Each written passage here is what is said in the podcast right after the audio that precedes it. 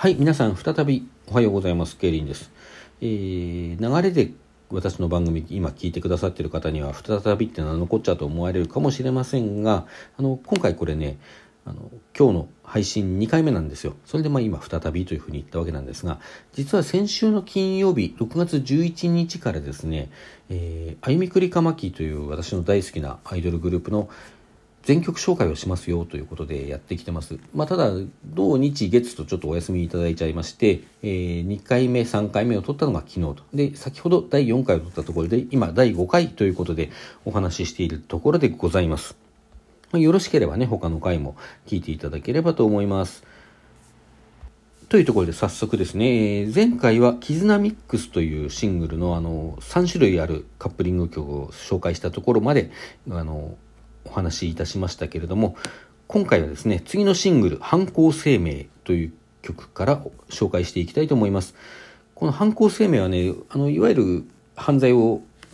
犯した時のっていう話ではなくて、反抗っていうのはレジストするの方ですね。反対するの反に、抵抗するのこう、それから声と明らかっていう字で反抗声明。えー、これは銀玉ポロリ編という、あのー、部分のですね、銀玉っていっぱいシリーズがあって、その中のポロリ編という回の、回というかあのシリーズのね、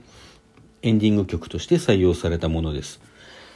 そして私が、えー、アイクマを初めて知ったた曲でもありますね。銀玉ポルリ編を見ていて、で、なんだこのエンディングいいなと思って、これの人、これ歌ってるの誰って言ったら、ゆみくり、あゆみくりかまきなんか長え、わかりにくい名前だなと思ったところから私のまたぎ歴は始まっております。もうね、あの、見たその日のうちにツイートしてるのが残ってるんですよね。あの、ポロリ編のエンディングすごくいいっていう、その初回放送日に書いてるんですよ。まあ、なのでこれは運命だったわけですね。やっぱりね。まあ、もっと早くに運命欲しかったですけどね。まあ、そんなこと言っても線がないのでね。まあ、曲の方を紹介いたしますと、これはバナナ、サラダ、ほうれん草、イェイっていうシャウトが多分一番印象に残ると思います。初めてお聴きになった方にはね。まあ、他の部分もすごくかっこよくてね、いい曲なんですよ。ゴリゴリのゴリな曲で、歌詞としてはまあナンセンスに近いですけども、ナンセンスながらも、こう、おぼろげにね、なんか、うるせえこの世の中のなんとかしきたりとかそんなものは知ったことかを俺はやりたいようにやるんじゃこらっていうそういうなんか前向きさというよりもこうなんか破天荒さっていうかねそういうものを感じさせる歌詞になってます曲もそれを反映してとてもゴリゴリの曲めちゃくちゃかっこいいですよこれ。まあ、かっこよくもねそのバナナサラダほうれん草っていう曲にあの歌詞にえー、現れているようにちょっとコミカルな部分もありつつということで MV はかなりコミカルな出来になってますね。こちら YouTube で見ることができます。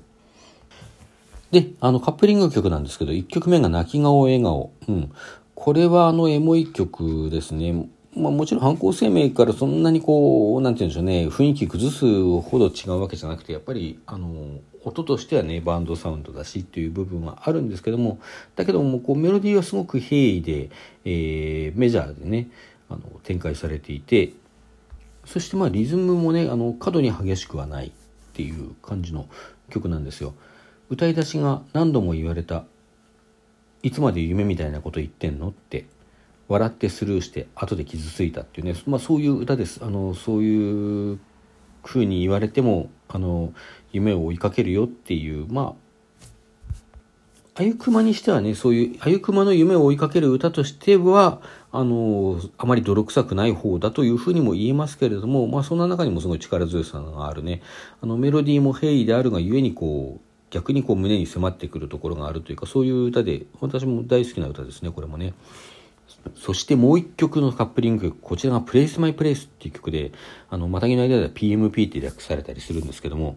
これね、私ちょっと冷静に語れる自信がないぐらいね、思い入れのある曲なんですよ。というのはこれは内容が何で変わっていっちゃうんだろうっていう歌い出しから始まる、その、慣れ親しんだ街がね、街並みがこう、次々街並みとかっていうかその、知ってる場所とかがね、次々変わっていってしまう。時の流れの中でね年月を経て次々変わっていってしまってそのことに寂しさを感じてる。まあだけど最終的にはこう自分の中にはみんな残ってるよねっていうそういう歌なんだけどもあの私自身がこう距離を離れて暮らしてる期間が長いのでねそんな中でこう帰省するとやっぱりその都度その都度こう少しずつ街が変わってるんですよ。あの知ってた店がなくなってたりねあの、まあ、なんというか新しいものが突然できてたりねそういうふうに変わってていくことにこう寂しさを覚えていた、うん、覚えることがそういう経験がかなりあったのでねこの曲聴いた時かなりグッときましたねちょっとうるっときましたね。うん曲調はバラードですね。まあ、アイコマのバラードってこのプレイスマイプレイスと、あの、先日ご紹介いたしましたすごろく。この2曲しかおそらくないんじゃないかと思います。まあ、バラードが何かって言われるとよくわかんないんだけどね、実はね。まあでもバラードって言われるとまあこんな感じかなというのはこの2曲ですね。非常にエモい曲なので、あの、ぜひ聴いてみてください。これなかなかね、あの、まあでもサブスク入ってれば大体聴けるかなと思いますけどね。はい。というところでシングル犯行声明をご紹介いたしました。えー、このシングルの次に出たですね、CD がアルバムになります。セカンドアルバムですね。大逆襲。うん。この大逆襲のね、襲っていう字が、まあもちろん活字で書くときは普通に襲、大逆襲っていう感じなんですけども、あの、アルバムのジャケットのね、ロゴでは、大逆襲の襲の上のこう、竜って書くじゃないですか。竜って書いて下に衣っていう字を書くじゃないですか。その竜の部分が熊っていう字になっているね、そういう思考が凝らされております。で、まあ、今までにこう発表した曲もやっぱり多いんですけども、あのまあ、1曲目はととりあえず新曲なんですよね。残像フラッシュバックっていう、これはむちゃくちゃゴリッゴリのゴリの曲で、あの、歌詞的にもものすごい攻撃的な荒波に立ち向かえ、バラバラになるなんて無理。まあ、大逆襲というね、この、まあなんかほら、アイクマってさ、以前紹介したことあると思うんですけども、熊時代から人になっちゃったりとか、あのー、掲げていた目標が果たせなかったりとかっていうことを常にこの時経験してるんですよね。で、そんな中でこう、まだまだ続けるぞっていうことを攻撃的に表明しているのがこのアルバムであり、この曲であると言えて、まあ、大逆襲っていうね、タイトルがそういうことを示していると思うんですよ。で、その大逆襲というタイトル受けてのこの曲っていうのはすごく、あの、まさに1曲目にふさわしい曲ですね。あの、ゴリゴリでね、かっこいいです。ちょっとこうメタルに近いような、あの、なんていうの、すごい速い、あの、ドラムのビートとかね、そういうところもある曲ですね。で、2曲目がそのゴリゴリな感情を受けての犯行声明っていうね、こう、むちゃくちゃ盛り上がる感じですね。で、3曲目は一応その流れを受けてはいるんですけど、少しおとなしくなって可愛らしさも感じさせるような、甘神デイズという曲が入ります。こちら新曲ですね。これなんかちょっと逃げ切らない男の子に葉っぱかけるような内容で、まあ内容ってあの歌詞の内容的にはちょっと可愛らしさもあるような曲なんですけれども、あの、サウンドはやっぱりバウンド、バンド的なね、サウンドだし、あの、まあ、ちょっとゴリミも残しつつのファニーっていうか、そんな感じの曲ですね。うん。バランス、この辺のバランス感覚が一番アイコマらしいのかなという感じはしますね。まあ、あの、もちろんゴリはゴリでね、ファニーはファニーで、エモはエモでアイコマらしいんですけどね。